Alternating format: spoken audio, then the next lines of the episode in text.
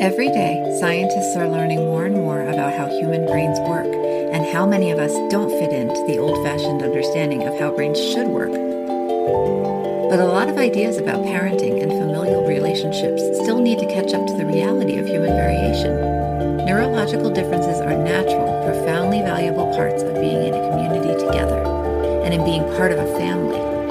Whoever you are, wherever you are in your journey, I am here to explore with you.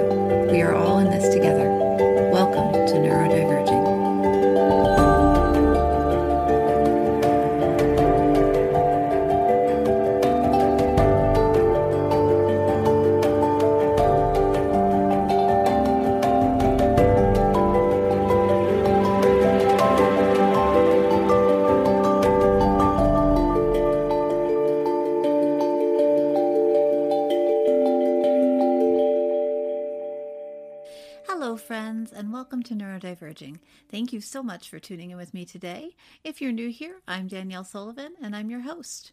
Neurodiverging is dedicated to helping neurodiverse folks find the resources we need to live better lives as individuals and to further disability awareness and social justice efforts to improve all of our lives as part of the larger world community. If you're interested in learning more, you can hit the subscribe button to make sure you're notified when there's a new episode and check out Neurodiverging on Patreon. We also have a blog at neurodiverging.com, which has uh, a lot of articles that don't make it into podcasts, so you can go check us out there too. Speaking of Patreon, I want to give a warm thank you to Zach, David, and Teresa, my current patrons. Thank you all so much for supporting this episode of Neurodiverging. Today's episode is based on a listener question. Jenna wrote in to the email How do you go about finding a therapist as a neurodivergent person? Are there specific things to look for or avoid?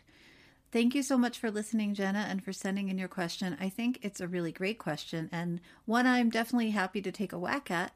If you are listening and you have specific suggestions for Jenna that I don't cover here, please feel free to email me at neurodiverging.podcast at gmail.com so I can forward them on. Or you can leave a comment on the transcript of this episode on neurodiverging.com on the blog post if you're there for her to see. I'll leave the link in the episode notes. I'm going to start off by talking about some general basics about how to find a therapist who's a good fit, and then I'm going to move into talking about finding someone to help specifically neurodiverse folks like us. So, if you have never tried to look for a therapist before, the first part will be especially useful for you. If you have uh, worked with therapists in the past, you may want to skip forward a little bit. Throughout the episode, I'm mostly referring to mental health professionals when I say therapist, but most of these guidelines apply to most medical professionals or coaches that you might choose to work with. This is not medical advice, this is just my opinion, so take it with a grain of salt as you usually should. So, for some basics about therapy, the first thing that I think is most important is to make sure that any therapist you are considering has the required credentials for their field. They should be licensed in your state. If you're in the United States, you should look into the legal requirements if you're in a different country. But in the United States, they need to be licensed in your state. Uh, they should have gone to school for what they're doing or have training of some kind. And they should work with the kind of situation you're dealing with. So if you need financial therapy, you don't go to a therapist who specializes in substance abuse, for example. So you want to be at least targeting your search to the right group of people this can be really overwhelming because there are so many different fields and so many different kinds of therapists around, which we'll talk a little bit more about later. But one way to narrow it down is you can use an advocacy website to help you find a therapist who's familiar with the kind of therapy that you need. So there's a searchable database from the Federal Substance Abuse and Mental Health Administration, which is a good place to start if you're in the United States. You can Google that, or I'll put a link in the transcript. There are also advocacy groups for specific concerns, like the National Alliance on Mental Illness or the Depression and Bipolar Support Alliance.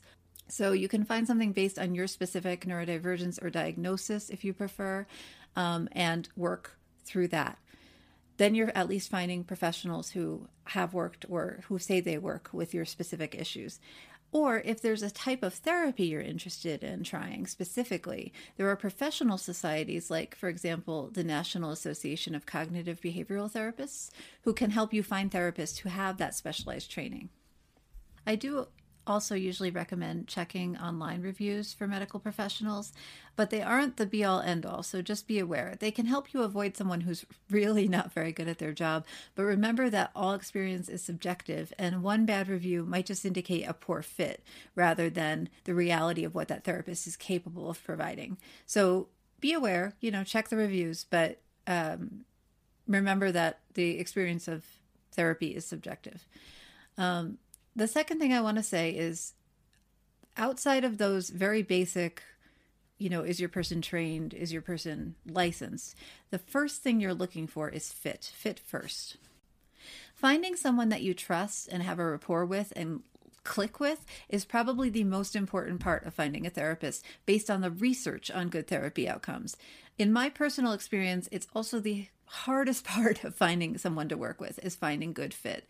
It doesn't matter how many degrees they have or how much experience the person has. If you don't feel like they hear what you're saying or you don't like the way they approach the world, you will not be able to integrate their teachings into your life. They won't do you any good. I want to read you a quote the therapeutic relationship is as powerful, if not more powerful, than the particular treatment method a therapist is using. This is from University of Scranton professor John C. Norcross, who's a PhD and the chair of the American Psychological Association Task Force on Evidence Based Relationships and Responsiveness. He says, we now know that some of these therapeutic elements not only predict but probably cause improvement, he says. This means that based on the science we have on therapy outcomes, the evidence we have on therapy outcomes, who you are working with and how you work with them, how your communication is, how you talk together, how you function together as a, in a partnership with your therapist may be more important than the actual kind of therapy you are choosing to do. That's a huge claim, and I think it's really important. And so, in many cases, a good relationship between you and your therapist may be worth more than any other metric. And so it is something I really recommend prioritizing in your search. It is hard, it can be really difficult to find somebody who's a right fit, but it can be very, very, very worth it in terms of your personal therapeutic outcome. One way to assess fit before going in and spending money on somebody is to try to do a free screening. Most therapists and other mental health professionals will offer a 15 or 30 minute meeting in person or by phone or Skype. And this can give you a feel for what the person is like, let you ask any questions you have ahead of time, see whether you feel like you're going to get along. And that can be really important. And most therapists will offer an initial 15 or 30 minute kind of screening call for free. So that can be really, really valuable. And then my last sort of general advice for um, what you should be looking for when you're looking for a therapist is that um, you want your therapist to be using evidence based therapies. So these are ideally, you are looking to be working with someone who is using a scientific approach and an evidence based approach. Now, there are literally hundreds or maybe even thousands of different kinds of therapeutic approaches, and some of these are backed by evidence from medical studies, but a lot of them are not. So, it's just good to talk about this before you go in. Check with your therapist about which approaches they use the most often, whether they're familiar with any evidence based therapies, and how often they use those therapies. Because sometimes they'll say they're familiar with something evidence based, like, say, CBT, but they can't remember the last time they actually used it. So that might be something you would like to know. Now, I do just want to say this is general advice um, because what therapy you want depends completely on who you are as a person, your personal mental health journey, your goals. If you're not sure whether one therapeutic method you're interested in is evidence based, you can uh, start your research with the American Psychological Association, which is a great place to just get some groundwork. That said, I do just want to make clear that a lot of therapies have not been studied much because there isn't a lot of money behind behind different kinds of therapy like there is with different kinds of pharmaceutical interventions for example. So it is important to keep an open mind and see how something sounds to you. Do you understand the approach your therapist is taking? Do you agree with underlying philosophy of the approach. If something sounds reasonable to you, do your research, see what you think. There might not be evidence behind it, but that doesn't necessarily mean it's not going to work. It just means that it hasn't been studied. So, evidence based is best if you're not sure, but if you feel comfortable with your therapist, and you've been working with them for a while and you really think something will help you, just because there's not evidence behind it doesn't necessarily mean it's like a bad therapy, okay? I'd also just say that we do have some evidence that certain therapies that work well for neurotypical people can be ineffective or even harmful for certain types of neurodivergent people. And since most research studies are not necessarily asking questions about whether their population is neurotypical or neurodivergent and are probably favoring neurotypical people in their study pool, it's hard to apply the research we do have to us neurodivergent people as a group. So, again, just because research exists that makes a claim doesn't necessarily mean it applies to you as an individual person, right? Research is about groups, it's not always ap- applicable to the individual. So, make your best judgment based on the information you have. But that's really all we can do at this point. This is, again, another really important reason that you're looking for fit first because we know that fit is more important than the specific therapeutical intervention. And we also know that if you can trust your therapist, the person you're working with, and you feel like you have good communication, you share the same values, then you will be more likely to be able to talk to them about any kind of intervention they're considering that you might not feel has good evidence behind it. And that communication is really definitely very important. Quick story about an experience that I had. Um, when my son was diagnosed autistic, he was two and a half years old, and we were referred to an occupational therapist within the same health system uh, that did his evaluation. And the occupational therapist we were sort of assigned was nice enough and good enough with him and well educated, but I found that she didn't communicate very well, and we often didn't know why she was doing the therapies she was doing. She also recommended a certain kind of therapy that I couldn't find any information about online for autism, and I asked her lots of questions, but I couldn't get her to give me any sources or further information about this type of therapy, which didn't sit well with me. I felt like the therapist and I just wanted different things out of the treatment. I called around and I got my son on a couple of other wait lists for occupational therapy, and we ended up with the therapist that we have now at a different office.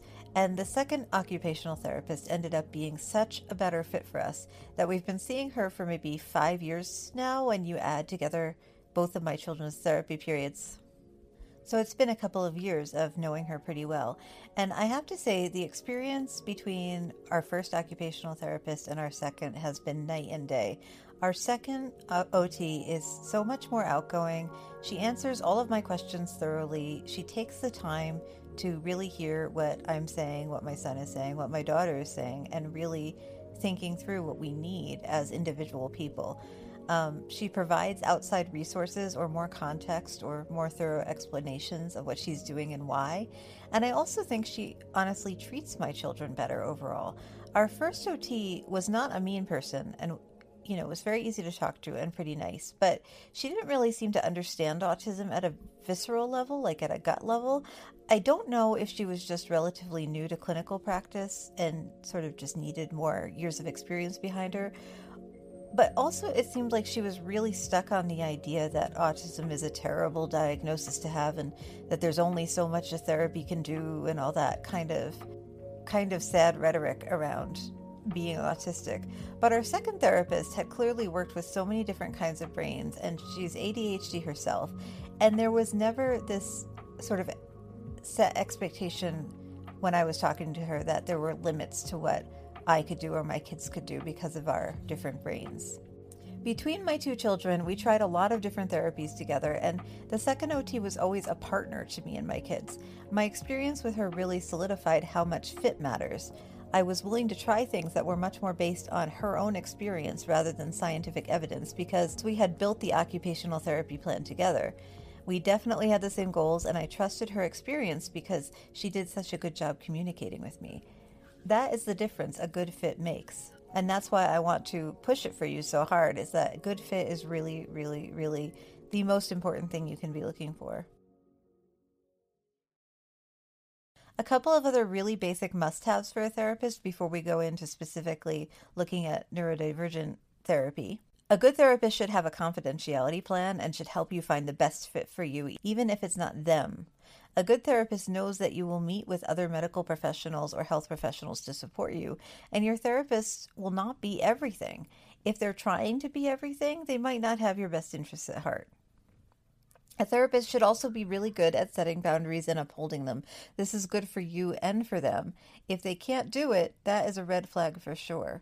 If they're defensive, they won't answer your questions, they won't stray from a pre designed course of therapy when things change, then they're not a good fit for you. You need someone who will work with you as an individual and be flexible and actually help you as you move towards your goals. You're looking for a partner to work with, not an authority figure to tell you what to do.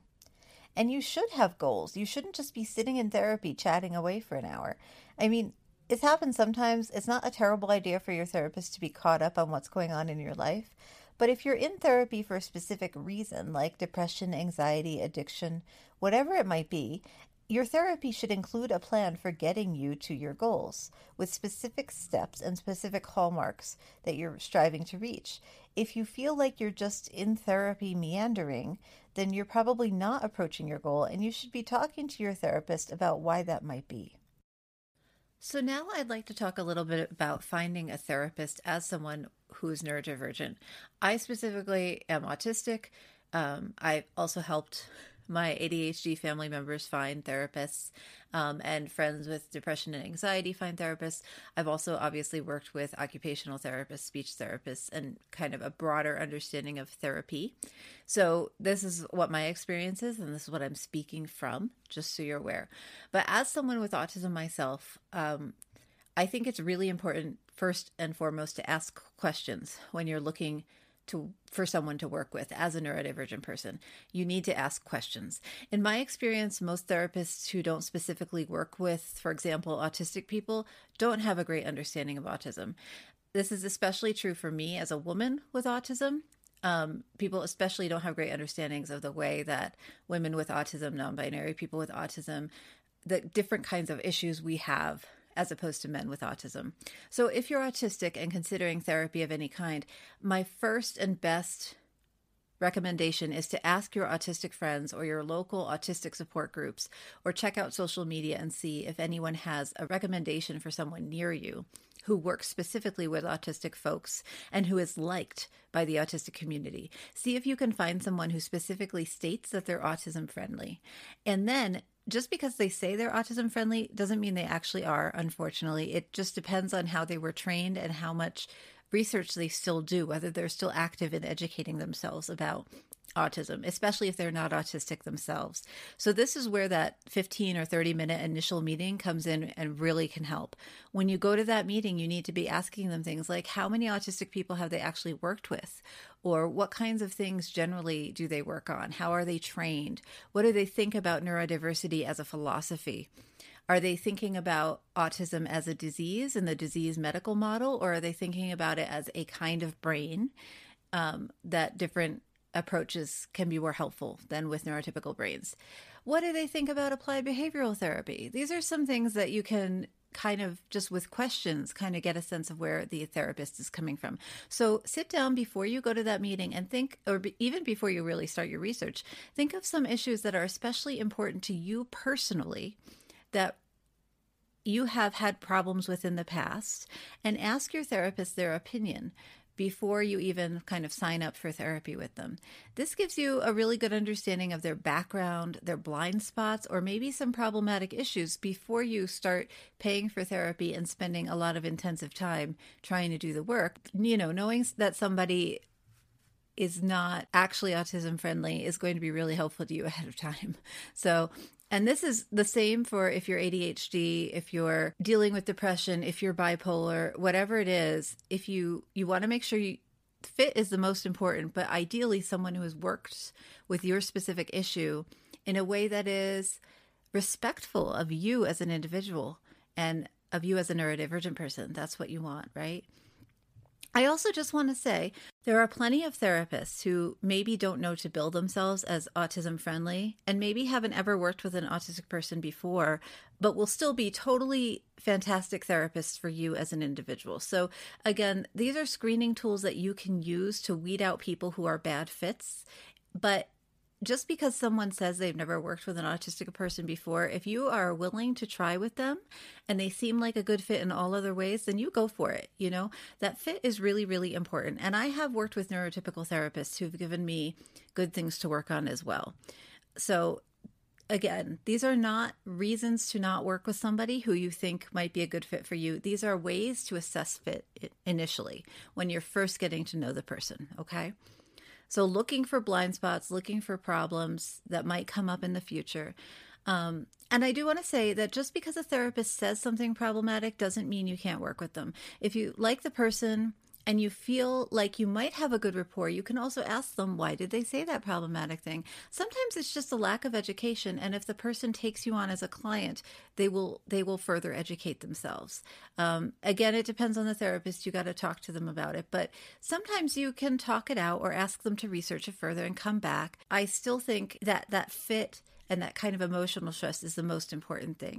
All right. I also just want to say that depending on what you're working on, I do want to mention that coaching can be a really good option for a lot of neurodiverse folks. Full disclosure, I'm a life coach, and you can find more about that on the website if you're interested in working with me. Coaches work more with skill building. So therapists can also do that but most therapists focus more on mental health concerns, or they have a specific highly specialized field that they work in, like an occupational therapist or a speech therapist, to go back to my old standbys. So if you have depression, anxiety, you're newly autistic, and you're trying to figure out what triggers you, these are things that mental health therapists can be really, really helpful with.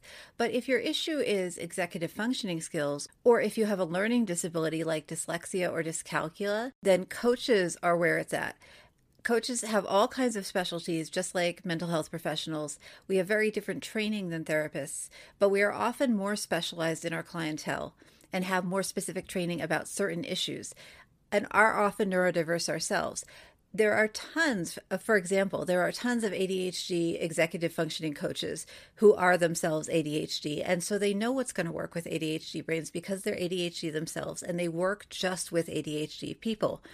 And they can further specialize to only work with ADHD kids or only work with ADHD adults. There are plenty of autistic coaches who specifically help autistic people. Um, there are plenty of sensory processing disorder type of people out there. It, and so on and so forth. So, all I want to say is that if you are looking more for skill building, I think a lot of neurodiverse folks have trouble building skills uh, because what we need is so different than what neurotypical people need. If you listen to my interview with Catherine last week or two weeks ago, um, you'll know that uh, the way that a lot of autistic and ADHD people build up skills like keeping your house clean, skills like communicating with people, with strangers and people you don't know. The way we build these skills is completely different than neurotypical people. Um, so, if you're going to a, a, mental health professional with social anxiety, it may be also true that going to a coach to help you build social skills will help with your anxiety. So, these are things to consider. And there are some fantastic coaches out there who are very highly specialized. So, definitely look at that too if you're somebody who's considering what kind of uh, professional help you need. Okay, that's the end of this episode today. Thank you for tuning in with me. I want to let you know that I have one more episode coming out on January 14th, which is an interview from Sally, who runs the neurodiverse clothing line ND Renegade. That's a great interview. I'm looking forward to you hearing it. Then I'm going to be taking a couple of months on hiatus. We are coming back. I am taking the time to work on the website write new scripts, create new content for you. So please, if you haven't yet, sign up for my mailing list on neurodiverging.com or for the Patreon to make sure you're notified when the podcast comes back and to hear about any articles that I publish in the meantime. Thank you so much for joining me on Neurodiverging today.